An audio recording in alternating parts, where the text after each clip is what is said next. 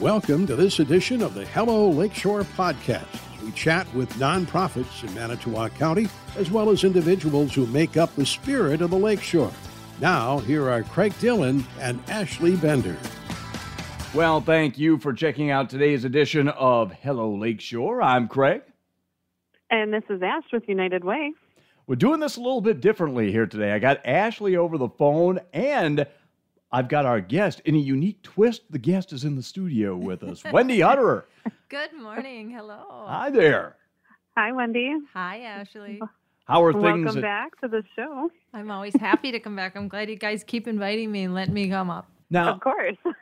starting to close in on the end of the year. Everybody is. We're uh, got Halloween in the rearview mirror now. We've kicked off November, which is kind of an important month for you guys at the Aging and Disability Resource Center. Yep.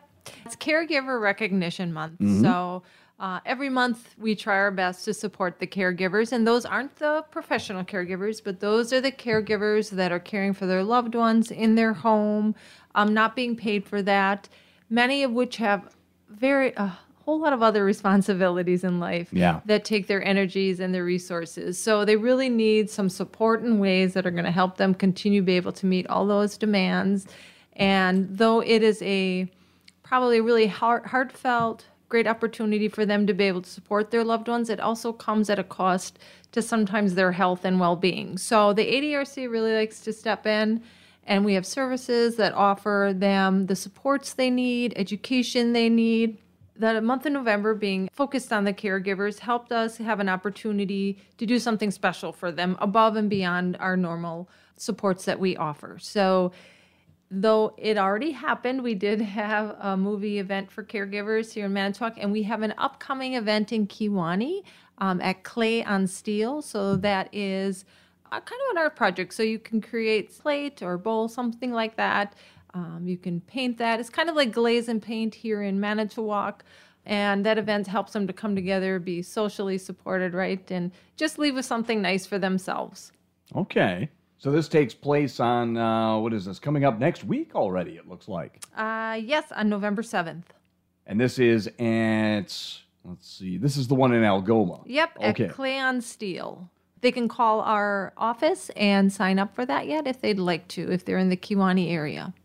So is this kind of like uh, pottery that needs to be designed? So bit? typically, you can go in and you can pick out like something. And I'm thinking our, we already probably have a designated like plate or bowl, something like that, that we've Okay. already um, picked out, and they'll be able to come and design that, paint that for themselves, and then it they'll glaze it there, and they will then bake it. So it becomes a plate or a bowl that they can use in their home.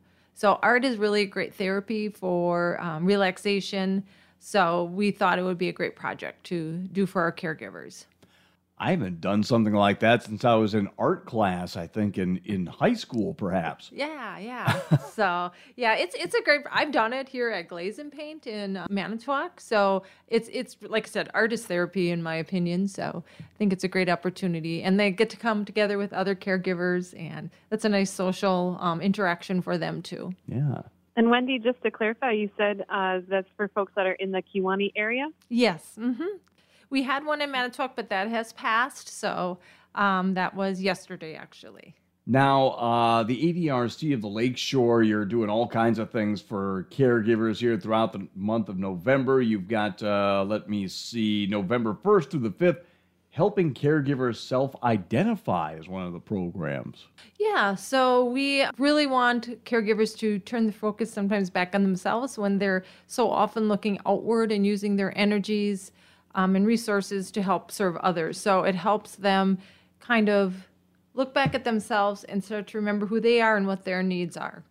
Obviously, they have the caregiver part, that mode that they're in in their lives, but you also don't want to lose track of everything else going on in your life as well, who you are outside of that. Exactly. You don't want to become solely identified as just a caregiver and you stop to forget that you also need to do self care, take care of yourself, that you have other responsibilities. So sometimes, even in the loss of the person that they're caring for, it's hard for them to shift that identity because if they were so engulfed in that caregiver role and that identification of themselves, in that, it's hard for them to shift out of it because that's where they found their purpose Yeah. and their passion. And then to pull that away from them, though, it's a relief of obligations, maybe, or that day to day workload. It really is also a removal of something they identified solely with, found their worth in, and their purpose for their days. So there's also, we also try to help people through those transitions. Okay. Wendy, I'm curious for that class we were just talking about. What are some of the things that you've seen attendees leave with? Are, do you have a maybe a success story or some feedback from past participants? for caregivers, probably I would say, Ashley, in any of the programs we do for caregivers, the first thing always is we hear, I don't really have time for that, right?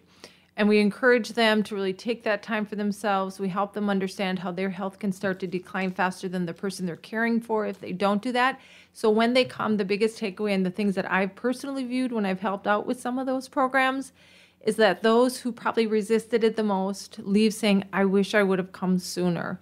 Or that mm-hmm. or that relief knowing that other people are in the same situation, finding that support from others. Yeah, I would say that to me is the biggest success is when you see them realize how much they were letting themselves go and caring for themselves and then also connecting with others where they leave with friendships and support systems that help them know they're not in it alone.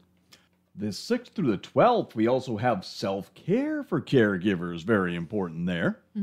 So that's a little bit of what we talked about remembering and in their days or in their weeks at least to reconnect with things that they enjoyed doing um, in the past before they started caregiving, making sure that they're eating well, getting the sleep and the rest they need.